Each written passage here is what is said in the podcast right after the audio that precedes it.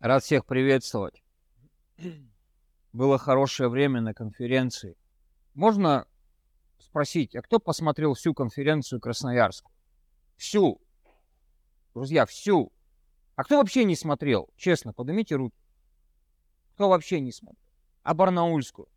Слава богу, за репцентр. Какой раз захожу, они все там... Неделя прошла, у них все, Гельманов идет. Барнаульская конференция. Кто посмотрел Барнаульскую? Поднимите руку. Ну ты там был. Кто посмотрел? Все три служения. А кто вообще не смотрел? Поднимите руку. Вообще, кто не смотрел Барнаульскую? Ну, стесняется народ. Что-то некогда, простите. Извините, был напуган. Плохо. Что еще сказать? Просто, друзья, поймите, это послание, оно в общем, но если мы берем Красноярск, это послание в общем для объединения наших церквей. Если мы берем конференцию города Барнаула, это послание конкретно для Алтайского края. Это два, два человека с апостольскими дарами, которых мы сегодня признаем. И они высвобождают что-то для нас. В чем беда? Конкретно для нашей церкви. Друзья, вы меня не поймете. Опять кто-то начнет придумывать, что я злой, или какой-нибудь не такой, или что-нибудь еще. Если вы будете смотреть эти конференции, я сам питаюсь оттуда. Я ничем не лучше и не мудрее и не, не благословение вас. Я питаюсь оттуда. Я просто беру и начинаю делать. Но если вы не слушаете не смотрите это вместе со мной, вы меня не поймете, как руководителя церкви. Вы не будете понимать, почему я делаю это, или то, или третье, или пятое. Мы, ну, мы не будем в одном духе. Мы не будем в единстве. А чтобы церковь могла исполнить свою миссию здесь, она должна быть единым организмом. Одни мысли, одна вера, одно крещение, один движняк, один Христос. Аминь. Поэтому нужно исправить эти ошибки. Ну, хоть соглашаетесь, слава богу. Только что-то двое. Так, друзья, проповедь сегодня называется так. Мы останемся в этой же теме, в которой последний раз проповедовали. Мы говорили о чем? Семя и жатва, да? И мы останемся. Жатвы никогда не будет, если не будет семя. Аминь. Но тут можно спорить, конечно, как с курицей и с яйцом, что вперед, куда чего. Но суть не в этом. Но мы понимаем, никакой жатвы никогда не будет. Картоху мы не соберем, если мы ее не посадим. Так ведь? Ты потом не придешь на огород и не потребуешь от земли картошки, если ты туда ничего не посадишь. Поэтому тебе придется платить деньги, чтобы купить картоху у таджиков. Кому-то это выгодно. Я не хочу быть таджиком, да? Сажать ее, что ее сажать? Пусть ее таджики сажают, я буду покупать. Еще полоть ее, время тратить. Ну, когда народ Божий придет к этому, время высвободится. С другой стороны, сегодня настолько химическая промышленность развита, что тебе вообще страшно что-то покупать. И реально придется за пищу молиться. Садишься и говоришь, Господь, освети и очисти. Кушать страшно. Проповедь называется «Чье ты семя?» Чье ты семя? Очень важная тема чье ты семя. И мы с вами, позапрошлое служение, было такое местописание. Я насадил, Аполлос поливал. Мы однозначно чье-то семя. Кто-то в нас вкладывается, кто-то в нас что-то сеет, что-то внутри нас растет, либо не растет, либо это полезно для общества, либо там все сорняками да камнями поросло. Каждый определяет для себя сам. Но ты семя. Ты сам, тебя однажды посадили для того, чтобы и ты стал семенем. Чье ты семя? И первое место Писания, Римлянам 9 глава, 6-8 стих. А как вы думаете, чье мы семя-то? Мы семя Авраамова. Кто с этим согласен? Мы семя Авраама. Римлянам 9 глава 6 стих. «Но не то, чтобы Слово Божье не сбылось, ибо не все те израильтяне, которые от Израиля, и не все дети Авраама, которые от семени его. Но сказано, в Исааке наречется тебе семя. То есть не плотские дети, суть дети Божьи, но дети обетования признаются за семя. Аминь. Дети обетования признаются за семя. И мы, конечно, с вами не евреи. Русские, хохлы, кто-то говорит, как знать.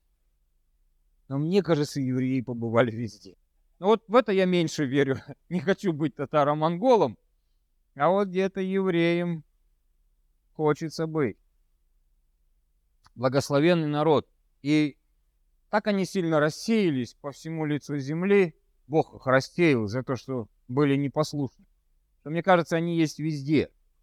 Именно вот это вот избранничество первое, оно взывает в нас, оно ищет, и оно кричит к Богу. И поэтому мы сегодня э, приходим в этот Новый Завет, мы встречаемся с Иисусом, потому что это есть внутри нас. Но Писание нам говорит, что не по плоти мы дети Божьи. Нам не обязательно быть евреем для того, чтобы быть детем Божьим. Нужно поверить в то, что я семя Авраама, обещанное Богом, потому что Бог однажды вывел его и сказал, видишь, сколько песка, видишь, сколько звезд, вот столько у тебя будет детей. И Павел в этом послании четко и ясно говорит, то есть не плотские дети суть Божьи, но дети обетования. Речь идет о верующих людях. И можно сказать, ну это ж вот было сказано Аврааму в Ветхом Завете. Давайте мы посмотрим еще одно место. Галатам 3 глава 29 стих. Кто уверовал в Иисуса Христа? Это вопрос. И вот, видите, четко и ясно написано. Если же вы Христовы, то вы семя Авраамова по обетованию наследники. Аминь. Если вы Христовы, то вы семя Авраамова по обетованию наследники. Наследники чего? Класс. Ну и ладно. Царство. А еще вопрос просто. У меня из каждого стиха возникает вопрос. Если же вы Христовы, можно еще вопрос может. А кто такие Христовы? Ученики еще. А кто такие ученики? Есть четкое определение. Ты сейчас вот у любого спроси, идешь за Иисусом? Кто крест? Кто сораспялся на кресте? Есть четкое место Писания. Как узнать? Потому что Библия четко ясно говорит, кто Духа Христова не имеет, тот и не его. Как мы Христовы?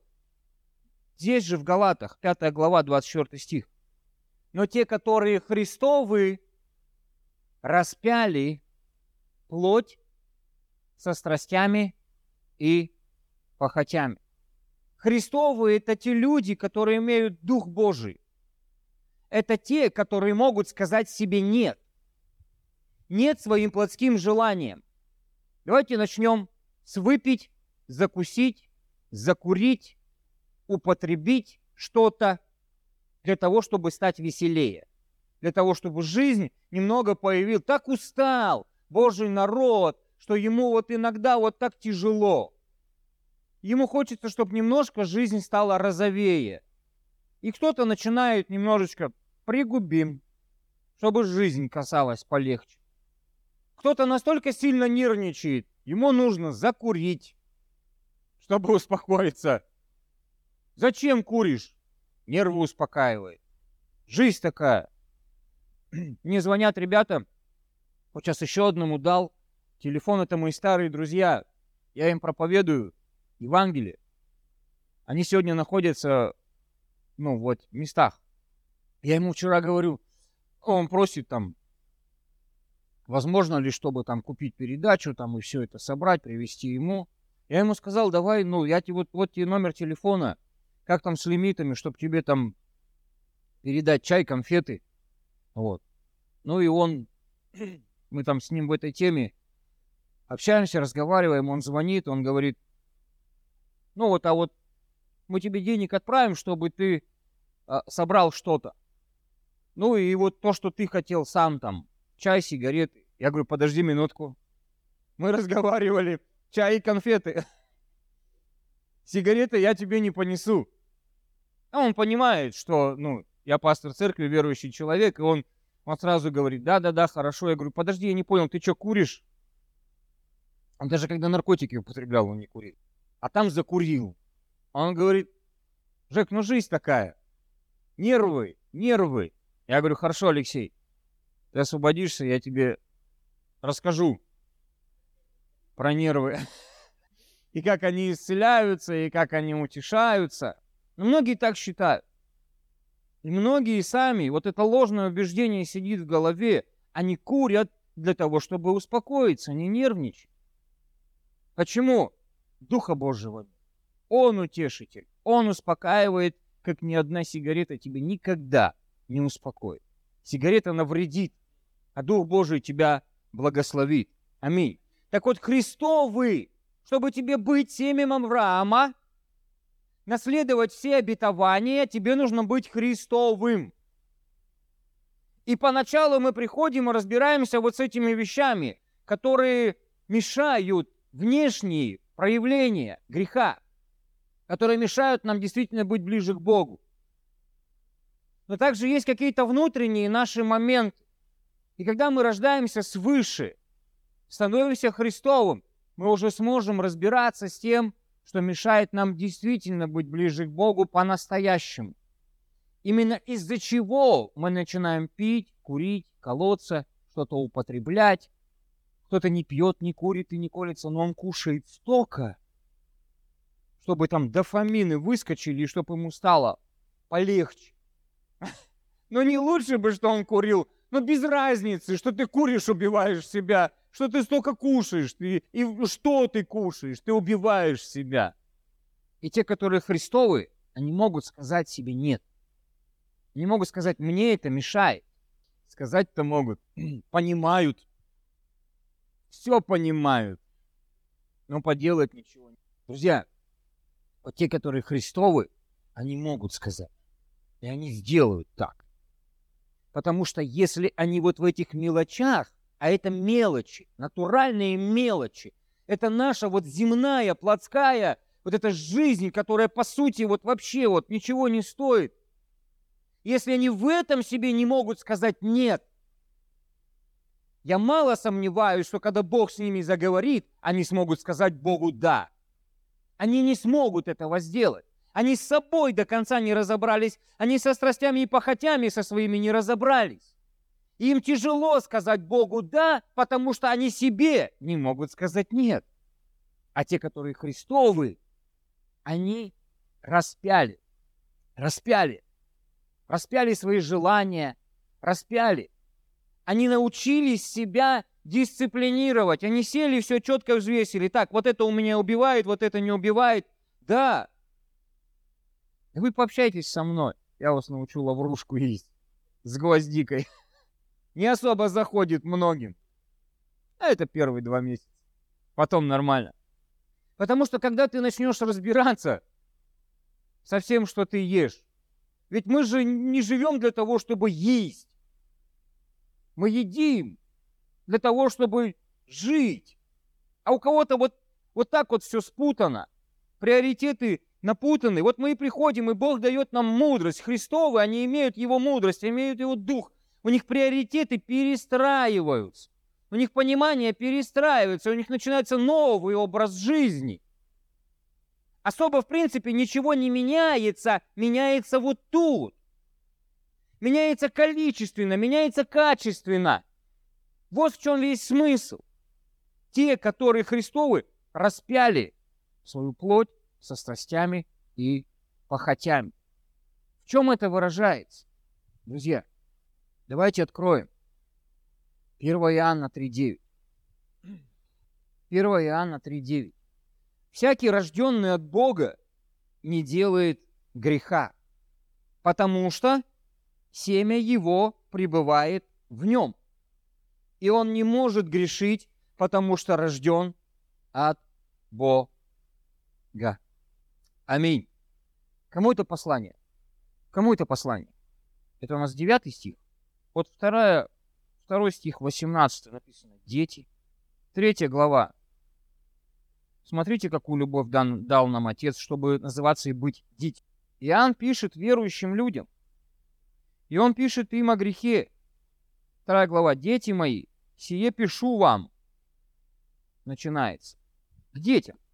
И также третья глава, которую мы с вами читаем. Дети. Ага. Давай, Сереж.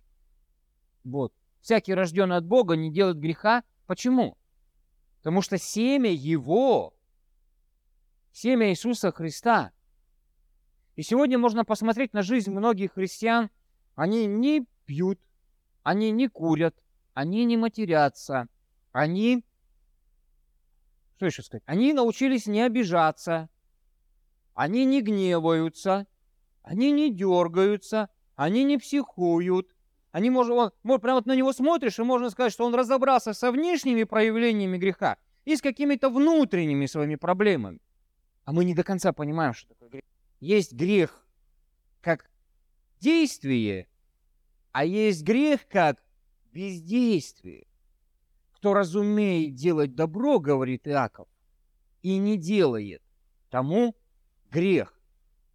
И если человек, верующий, имеет семя, семя Его, семя Божье, семя Иисуса Христа внутри себя, он значит наследник, и он семя Авраамова, но давайте посмотрим на жизнь Иисуса. Она вообще ему не принадлежала. Он говорит, я не творю ничего, пока не вижу Отца Творящего. У него не было никакой отсебятины. Он говорит, я пришел не для того, чтобы мне служили, а чтобы я послужил. И что сделал? Еще и умер за многих. Для чего ты приходишь в церковь? Давай по-другому скажу. Кто-то есть церковь, а кто-то ходит в церковь. Для чего ты есть церковь? Мы разговаривали с Анатолием в перерывах. И многие, знаете, вот эти наши вот, как они, как их назвать эти, там, фразы, вот, лозунги, лозунги. Мы семья, мы церковь. Такая семья, такая крутая, такая Божья. Если, мы сем... Если ты семья, что ты делаешь? Покажи. Что ты делаешь? Какая твоя ответственность? За что ты взял? За что ты отвечаешь? Вот тогда мы можем говорить о семье. Если ты принимаешь участие в жизни церкви, ты не просто номинально называешься, а ты живешь. Ты церковь. Почему в тебе семя? Ты, я вопрос задал. Я задал вопрос. А может рожденный свыше человек не служить? Нет. Не может. Почему? Семя его пребывает в нем. Он живет, как жил Христос на земле. Он говорит, я пришел не для того, чтобы мне служили. Я родился свыше не для того, чтобы мне служили. Если мы вспомним с Александром, мы просто вместе, вот это вот наше первоначальное время, оно было на глазах друг у друга. Нас никто не заставлял служить. Нас никто не мотивировал, оно было внутри тебя, служить Богу. Как? Да просто. Он пришел чуть-чуть пораньше меня, и он говорил, я буду с тобой сидеть. Ты сейчас будешь болеть, ты не будешь спать по ночам, а я буду с тобой сидеть. И мы лежали вот так на матрасиках штабелями, и они лежали рядом со мной. И чтобы мне не было скучно, он сколько мог, столько терпел. Правда, это у него было недолго. Но он терпел, он сидел, он молился вместе с тобой. Я говорил, братья, давайте помолимся, чтобы там не крутило, не ломало. Мы лежали на этих матрасах, и это, наверное, было самое крутое и счастливое время. Мы думали друг о друге, не служили каждый себе. Нас не надо было заставлять брать ответственность, мы сами их искали. Почему? Я стал другим, я стал иным, я родился свыше. Семя его пребывает внутри тебя. Ты не можешь жить по-другому. Ты разобрался, что он для тебя сделал, и тебе хочется быть как он ты иной. Ты другой. Ты не такой, как все. Твои страсти и похоти, они вообще больше не имеют над тобой власти, и тебе легко ради служения Иисусу Христу сказать «нет». А служение Иисусу Христу подразумевает вот, служение людям. Ты находишь для этого время, ты находишь для этого средства, ты находишь для этого мудрость у Бога. Что сказать, как пойти, о чем вести речь. Ты ищешь этого. Семя, это все в тебе есть, потому что семя его пребывает. Аминь. Итак, мы носители семени святости, семени чистоты и семени праведности. Мы не можем ходить в запачканных одеждах. Люди на нас смотрят, и они смотрят не просто глазами, во что ты одет, а они смотрят на нас, что ты говоришь, что ты транслируешь, как ты живешь. Если мы говорим, что мы благословение, мы должны быть благословением. И мы до этого сейчас дойдем. Давайте посмотрим о самом первом, о чем говорит Бог, где это звучит в самом начале. Бытие, третья глава, 15 стих. Кто скажет, что это такое? Бытие, третья глава, 15 стих. Семя Христово. Что это такое? И вражду положу между тобой, между женой, между семенем твоим, между семенем ее – оно будет поражать тебя в голову, а ты будешь жалить его в пету. Что это такое? Вот это вот я прочитал текст. Текст из Священного Писания. Как он называется? Друзья, это первое мессианское пророчество. В смысле, ну, и все. И плохо, что вы не знаете первое мессианское пророчество. Первое, которое звучит не в Новом Завете, а еще в книге Бытие в самом начале. И вражду положу между тобою, между кем? Между змеем и между женой. Змей соблазнил Еву. Да, мы понимаем, о чем идет речь. Я немножко еще переводы покажу. Мы попытались с Сашей туда как-то, чтобы тоже вам вывести на экран. Еще интересные такие пару переводов прочитаю. Дословно смысловой перевод – под редакцией Журомского или Журомского. Точно не могу сказать. Более того, я самолично устрою антагонизм между сердечником твоим и между сердечником женщины этой, и тем более между сердечником генома твоего и между сердечником генома ее. Как раз таки он будет подстерегать твою голову, а ты будешь подстерегать его пятку. Друзья, дьявол всегда, змей, дьявол, сатана, грех, он всегда будет подстерегать. Но четко и ясно написано, что Христос, геном, семя, будет поражать дьявола в голову, змея в голову, грех будет поражен в голову. Максимум, что он может сделать нам – это ужалить нас в пету. Алло, алло, кто это? Он может уж... Да, максимум. Семя, геном – это то, что находится внутри. Друзья, это невидимые вещи. Это не крестики вот здесь. Это не футболки с распятием. Это не картины с ликом Иисуса это ничего подобного. Геном и семя – это то, что носишь ты внутри себя. Это твой внутренний мир. Это то, что невидимо для других людей. Геном. И Бог четко и ясно говорит, что мы отсюда выходим победителями. Аминь. Он дает это обетование. Вражду положу между твоим потомством и ее потомством. Он будет разить тебя в голову, а ты будешь разить его в пету. Аминь. Четвертая глава. Давайте посмотрим, как события развиваются дальше. Четвертая глава, первый стих. Что происходит после этого? Адам познал Еву, жену свою, и она зачала и родила Каина, и сказала, «Приобрела я человека от Господа». И еще родила брата его, Авеля. И был Авель пастор овец, а Каин был земледелец. Спустя несколько времени Каин принес от плодов земли дар Господу, и Авель также принес от первородных стада своего, и от тука их. И презрел Господь на Авеля, а на дар его, и на дар его, а на Каина и на дар его не презрел. Каин сильно огорчился, и поникло лицо.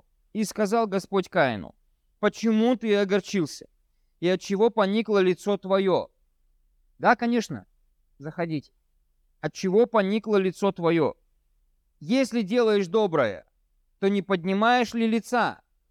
А если не делаешь доброго, то у дверей грех лежит, и он влечет тебя к себе, но ты господствуй над ним. Аминь. У дверей грех лежит. Вот все, что может делать, сделать дьявол. Мы так против него часто воюем. Мы что-то сопротивляемся, мы там куда-то что-то как-то собираем.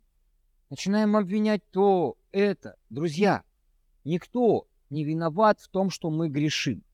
Какое в тебе семя? Ты можешь поразить грех в голову. Аминь.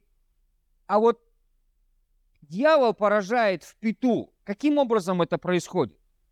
Он просто грех этот положит у дверей твоих, он покажет, где тебе попадется на глаза – твоя страсть, твоя похоть, то, что внутри тебя еще там шевелится, живет, то, что ты не распял со всеми страстями и похотями, оставил для себя такие любимые, как это Анатолий Гельманов сказал, свинка Пеппа, которая там за жабой. Вот они остались, вот эти наши любимые, с которыми мы хотим, не хотим расставаться. И мы вроде бы ходим, служим Богу, в церкви, верим, все. Но есть любимые грешочки, либо из-за нашего невежества мы не считаем, что это какая-то проблема. Либо еще что-то. Но именно вот это тормозит нас. И вот все, что жалит тебя в пету, это вот на самом деле оно к тебе не прикасается. Оно просто лежит у твоих дверей. И ты имеешь власть пройти мимо. Ты имеешь власть подойти и отпнуть это от своего порога. Тебе Бог дал эту власть. Но ты также можешь и поднять это. И что сделать? занести в свой дом. Твой дом — это твоя территория. Туда ничего, она защищена Богом, живущий под кровом Всевышнего под сенью всемогущего покоится. И мы можем цитировать здесь 90-й псалом, что ни язва не приблизится к жилищу твоему, ничего не поразит, ничего, пока ты сам, дьявол тебе подкидывает это под двери, а ты берешь и самолично, собственными руками, потому что ты не распял. Заносишь это в свой дом. Ты заносишь это в свой дом. И что происходит? Пол беды, если ты один. А все, что ты принес в свой дом, это касается и всех твоих домочадцев, твоей семьи и то, что окружает. И если мы говорим, что мы дом Божий, мы это тащим еще и сюда, в Божий дом. Мы берем это и заносим. Друзья, сюда можно заносить. Здесь есть, если ты сам не можешь с этим разобраться, здесь есть те, которые разберутся. Есть наставники, есть пасторы, есть служители. Ты приносишь это сюда, по сути, первые разы, потому что ты не знаешь, что с этим делать, как с этим расстаться. Не оставляй это у себя дома. Страдают твои домочадцы. Неси это сюда в церковь. Неси, и мы вместе с этим разберемся. Мы вместе победим этот грех. Поэтому мы и есть церковь, поэтому мы и есть единый организм, поэтому мы и есть семья, которая не просто называется. Но для этого тебе нужно открыться. Для этого тебе нужно с кем-то поговорить. Что сделал Каин? Бог ему сказал, грех лежит у дверей, ты господствуй. Если ты делаешь доброе, почему твое лицо печально? Почему ты глазки от меня прячешь? Да потому что стыдно. Нам иногда стыдно прийти в церковь, нам иногда стыдно пойти на исповедь к пастору, нам иногда стыдно позвонить, поговорить, потому что внутри там что-то есть, что-то шевелится. Но у тебя есть власть над ним. Аминь. У тебя есть власть. Если ты об этом промолчишь, как промолчал Каин, произойдет непоправимое. Что произошло? Он убил своего брата. Он убил Авеля. И мы с вами говорим о семени. чье ты семя. Чье ты семя. Потому что если мы просмотрим, то из книги «Бытие» выходит два семени. Авеля он убивает, потом появляется, рождается у Адама с Евой Сив. Сив переводится как «восстановленный» или «основание». Каин собирается и уходит, от него происходят потомки, и происходят потомки от Сифа. Две линии, два семени.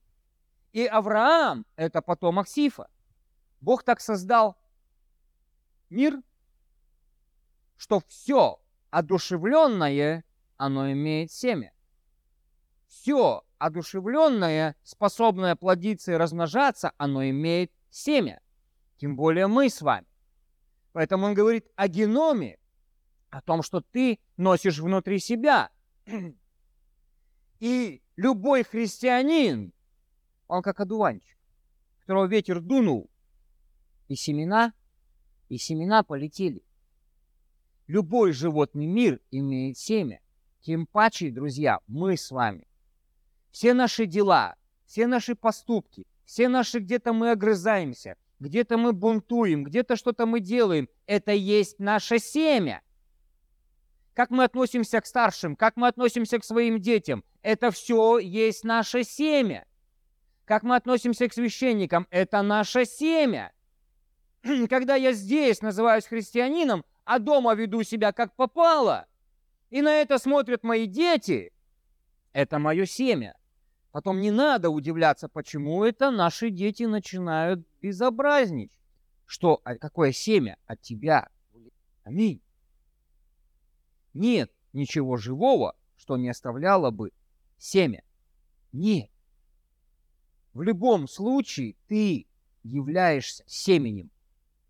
Либо семенем Авраама, либо ты семя Каина. И я хочу, чтобы мы посмотрели на влияние этого семени. Четвертая глава, 23 Смотрите, что произошло. «И сказал Ламех женам своим, Ада и Цила, послушайте голоса моего, жены Ламеховы, внимайте словам моим, я убил мужа в язву мне и отрока в рану мне». Много толкований к этому месту. Еще, Сереж, следующий. 24. И если за Каина отомстится в семеро, то за Ламеха в 70 раз в семеро. Смотрите. Каин начудил. Он потом говорит, Бог, ты вообще такое вот на меня наложил, что теперь вообще кто не встретит меня, убьет. Бог говорит, ну, Каина не трогай. Но так как Каин выбрал быть семенем совершенно другим, он не отпнул этот грех, он затащил этот грех в свою собственную душу. Он затащил этот грех в свое собственное сердце. Что произошло? Кто такой Ламех? Ламех это пра-пра-пра-пра-пра, правнук Каина. Кто такой Авраам? Авраам это пра-пра-пра-пра-правнук. И посмотрите, до какого состояния докатывается Ламех через поколение, поколение. Он борзеет вообще, да нельзя. Он чувствует свою вот эту безнаказанность. И он говорит, если Каину сказали, что за него всемеро отомстится, если кто-то возьмет и убьет его, я вообще могу творить, что я хочу. За меня отомстится намного больше. Вот это состояние безнаказанности, состояние, которое вообще мне, простите, пофигу, что происходит вокруг. Семя, геном, оно становится хуже, хуже, хуже и хуже. Семя Авраама, оно становится лучше, лучше, лучше, лучше. Доходит до того, что отсюда, из этого семени происходит Мессия, который спасает весь мир. Чье ты семя? Чье ты семя? Ламех. Мы видим в этих стихах жажду крови. Мы видим в этих стихах безнаказанность. Мы видим в этих стихах, эти стихи полны зла, полны вот этих неправильных моментов. Но те, которые Христовы, они разобрались со своими страстями и похотями. Те, которые Христовы, они могут спокойно сказать греху «нет». Мы не хотим больше в этом участвовать. Мы не хотим участвовать в бесплодных делах этого мира, в бесплодных делах этой тьмы. Бытие 22, 15. Бытие 22. Вот это семя Каина. А теперь мы смотрим, что произошло с семенем Сифа, с Авраамом. И вторично возвал к Аврааму ангел Господень с неба и сказал, «Мною клянусь, — говорит Господь, — что так, как ты сделал сие дело и не пожалел сына твоего, единственного твоего, то я, благословляя, благословлю тебя и умножая, умножу семя твое, как звезды небесные, как песок на берегу моря, овладеет семя твое городами врагов своих. Городами врагов своих. Из-за того, что Авраам, а что он сделал?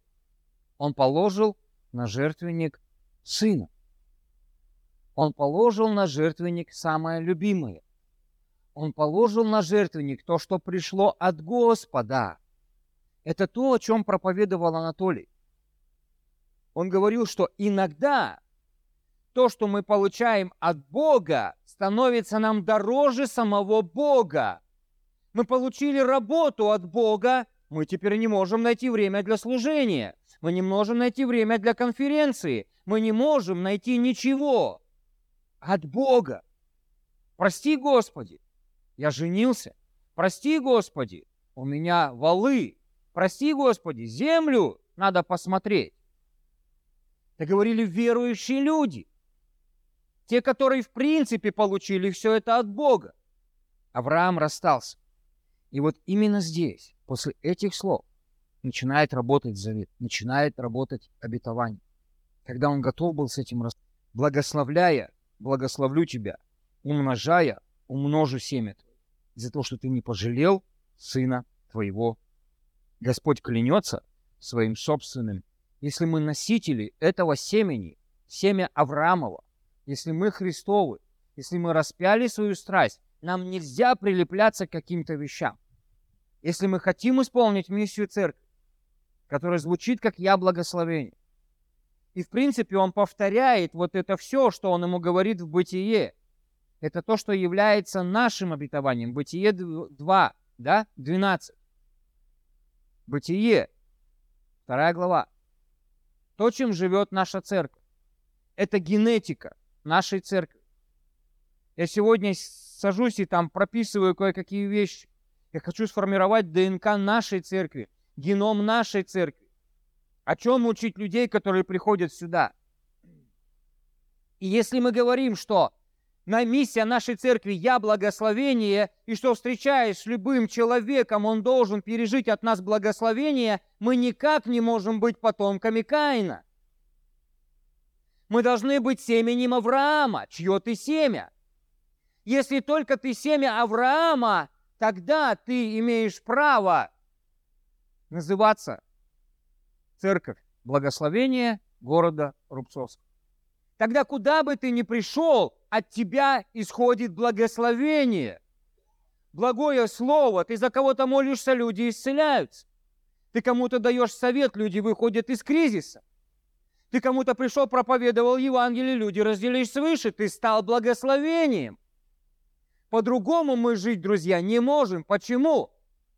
Мы имеем семя Христова внутри себя – и мы здесь находимся не для того, чтобы нам служили, а мы здесь находимся для того, чтобы служить другим. Служить друг другу своими дарами, талантами, обогащая Церковь Божью. Аминь. Ты, конечно, имеешь право сказать, я не семя Каин.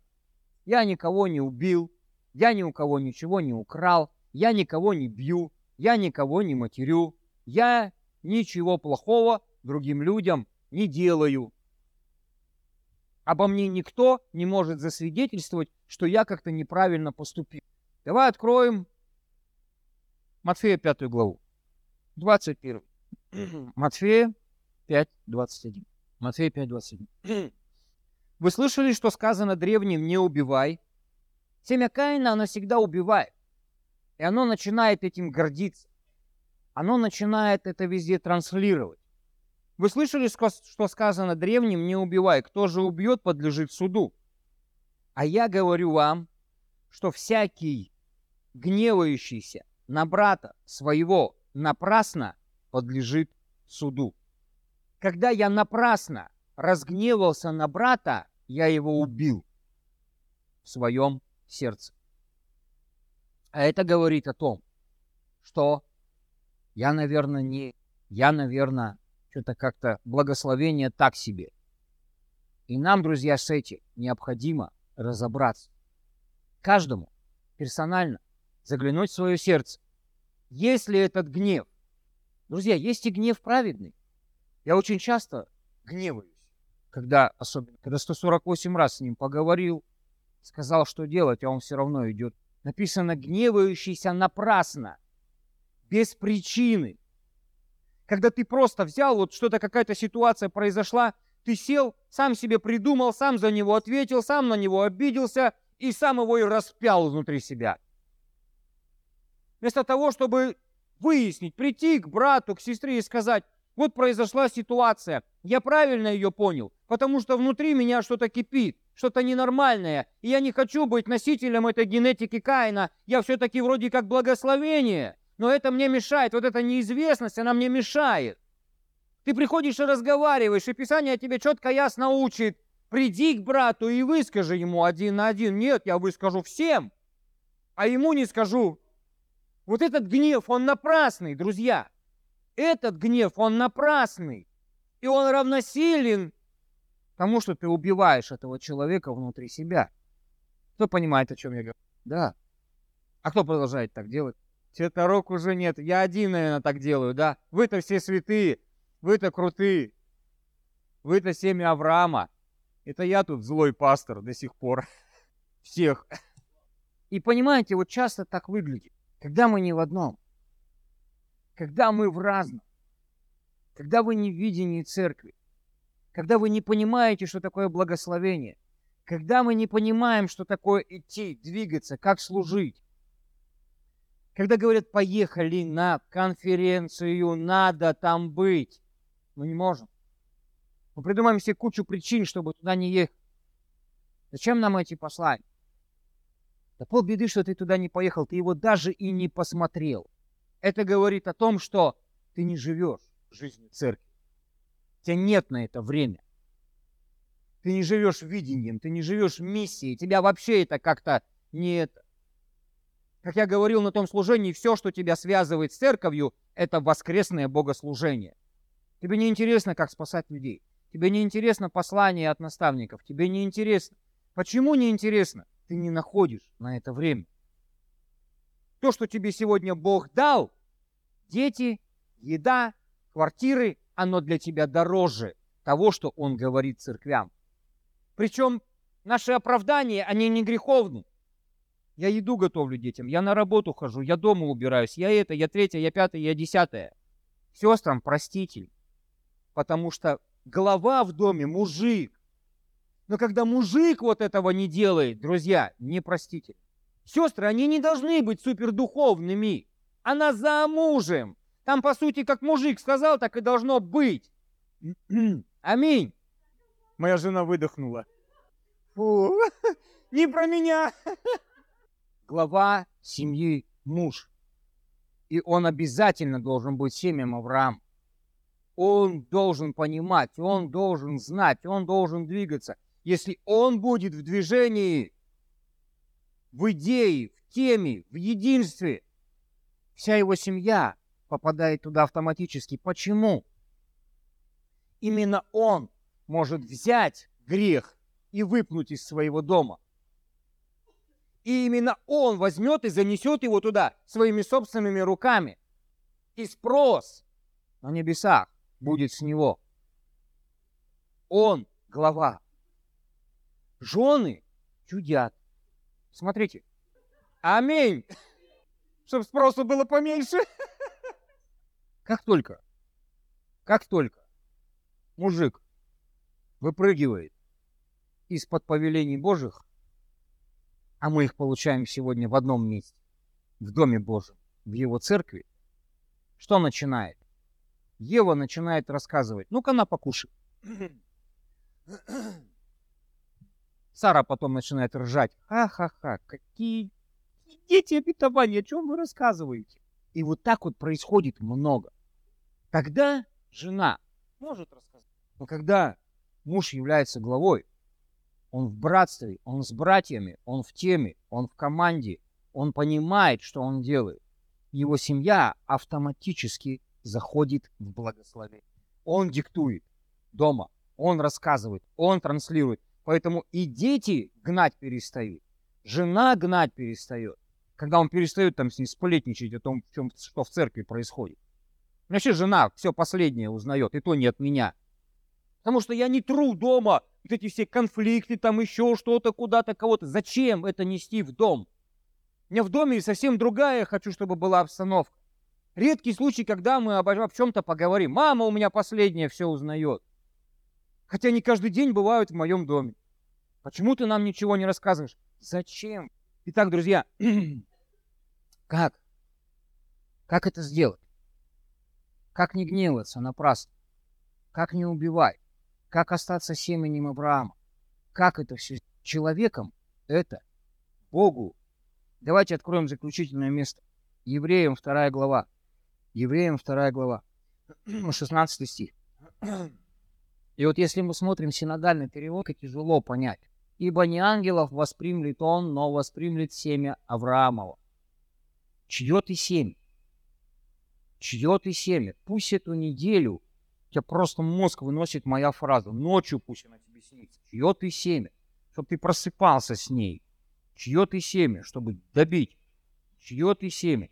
Давайте я зачитаю чуть-чуть другие переводы. «Ибо не ангелов воспримет он, но воспримет семя Авраамова». Перевод Кулакова. «Не об ангелах он, конечно, печется, но о потомках Авраамовых». Еврейский Новый Завет. Действительно, совершенно очевидно, что он не избрал ангелов, чтобы помочь им, а избрал семя Авраама. Журомский. Ну, конечно же, потому-то завладеет он не гонцами, но как раз-таки теми, которые из генома Авраама захватывает их обеими руками. И перевод Десницкого. Нет, не ангелам он помогает. Он помогает потомству Авраама. Аминь. Если ты, может быть, не видишь чего-то в своей жизни, а тебе так этого хочется, тебе нужно разобраться. Он семя, он помогает семени Авраама. Если ты хочешь каких-то перемен в своей жизни, а их до сих пор не происходит, разберись, какого ты семени. Разберись, какого ты семени. Рожден ли ты свыше? Рожденный от Бога не грешит. И молитва покаяния, она еще не обозначает, что ты рожденный свыше человек. Рождение свыше – это прерогатива Бога. И здесь, друзья, встает такой момент, как с искренними Бог поступает искренне, а с лукавыми по лукавству их. Вот поэтому церкви полны нерожденных свыше людей. Когда ты встаешь по-настоящему на колени перед Богом и говоришь, все, вся моя жизнь принадлежит тебе, я хочу оставить это семя Каина, я хочу оставить всю ветхую свою жизнь, я хочу по-другому начать жить, я расстаюсь со всеми своими любимыми грехами, я готов сказать им нет, я не хочу больше так жить. Ты полностью отвергаешь всю свою старую жизнь, образ, мысли, страсти и похоти, свои привычки полностью, когда и Бог приходит на это полностью. Когда ты выходишь сюда и говоришь, прости меня, я каюсь в этом, в этом, в этом, в этом, в этом. Но вот здесь вот я оставлю себе, вот это я буду делать все равно, вот это вот иногда будет проскакивать в моей жизни так, иногда, но я там, если что, опять еще покаюсь, попрошу у тебя прощения. Прости меня, Господи, ибо не ведаю, что творю то это так и остается на уровне сожаления, покаяния, Иоанново крещение. А нам нужно рождение свыше. Только так мы можем быть семенем Авраама, рожденный свыше. Это когда ты искренне, по-настоящему хочешь все изменить в своей жизни – не оставляя для себя от себя ничего вообще. Ты встаешь под чью-то власть духовного человека и говоришь, все, говори в мою жизнь, я буду жить теперь, как ты скажешь. А не так, вот здесь послушаем его, а вот тут мы сами знаем, как жить. Так не работает, друзья.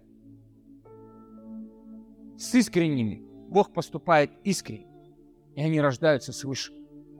С лукавыми по лукавству их. И наша лукавость в том, что мы хотим из старой своей жизни в новое творение затянуть что-нибудь да побольше любимого. Чье ты семя? Если ты хочешь быть благословением и быть семенем Авраама, тебе нужно рождение свыше.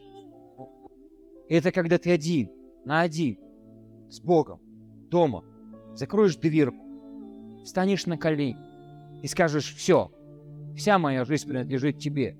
Мои деньги, мои дары, мои таланты, все принадлежит тебе. Это все ты мне дал.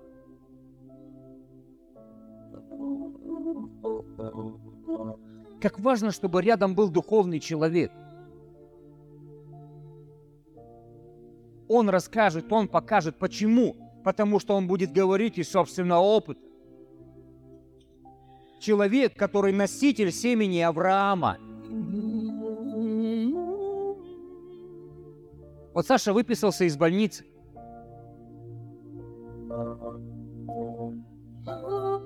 И у меня внутри не оставляло чувство беспокойства. Ему надо к врачу, ему надо к врачу, ему надо к врачу. У меня не обо всех так, друзья. Некоторые заболел, ну и заболел. Помолились, все. А здесь молишься и понимаешь, если он не пойдет к врачу, будет плохо. Поэтому ты звонишь, ты у врача был? Нет, не был. Ты у врача был? Нет, не был. Саш, тебе надо к врачу. Саш, тебе нужно показаться. Саш, хотя бы на всякий случай сделай это. Время тяжелое. Двустороннее воспаление. А если бы не тянул и сразу бы послушался, не было бы двухстороннего воспаления. Полежал бы чуть-чуть, а то, может быть, и дома вылечился бы. И в больницу бы не ложился. И заразу бы там это не дышал. Когда я говорю, надо быть на этой конференции, друзья, я понимаю, я понимаю, что вы здесь что-то можете потерять. Но там вы можете что-то приобрести. И я понимаю, что вы теряете намного больше, когда вы не едете никуда. Вы теряете намного больше.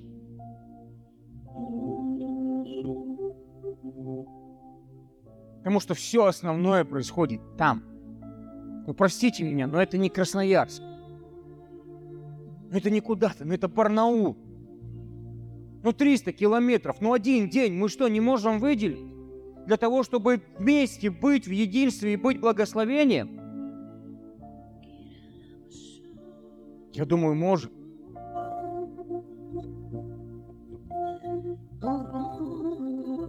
Чтобы ты стал семя Авраамова, рядом с тобой должен находиться какой-то Авраам, носитель его семени, какой-то руководитель, который в тебя это семя засунет.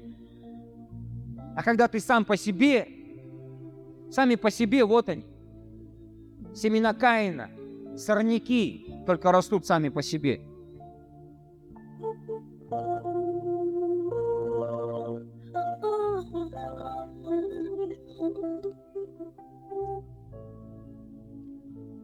Когда ты не находишь времени обучаться, учиться, я понимаю.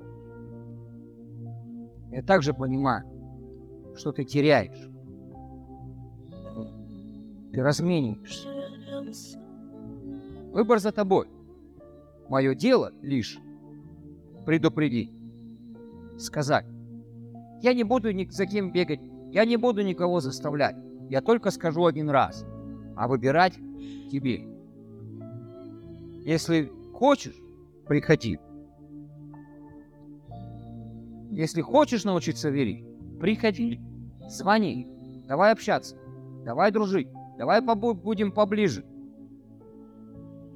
Если ты доброе делаешь, почему ты опускаешь глаза? Почему ты постоянно убегаешь? Почему ты не звонишь? Скорее всего, где-то грех у дверей лежит.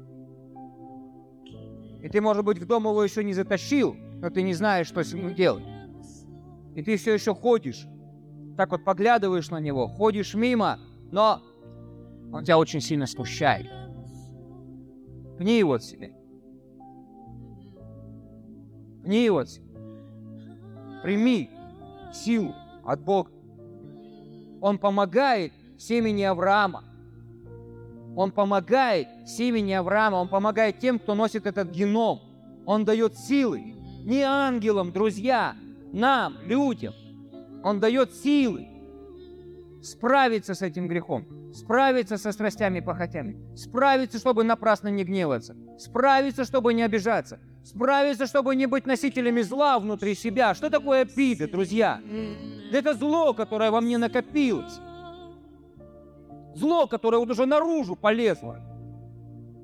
Когда что-то произошло не по-моему. А никто не говорил, что твои желания будут исполняться. И что если ты что-то кому-то сделал, теперь тебе кто-то чем-то обязан. Никто никому ничем не обязан. Почему? Мы служим друг другу.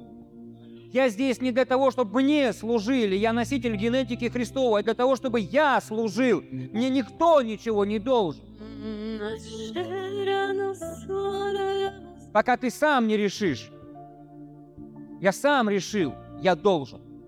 Я должен Богу, я должен церкви, я должен реабилитации, я должен своему наставнику. Я сам для себя решил, я должен. Давайте встанем.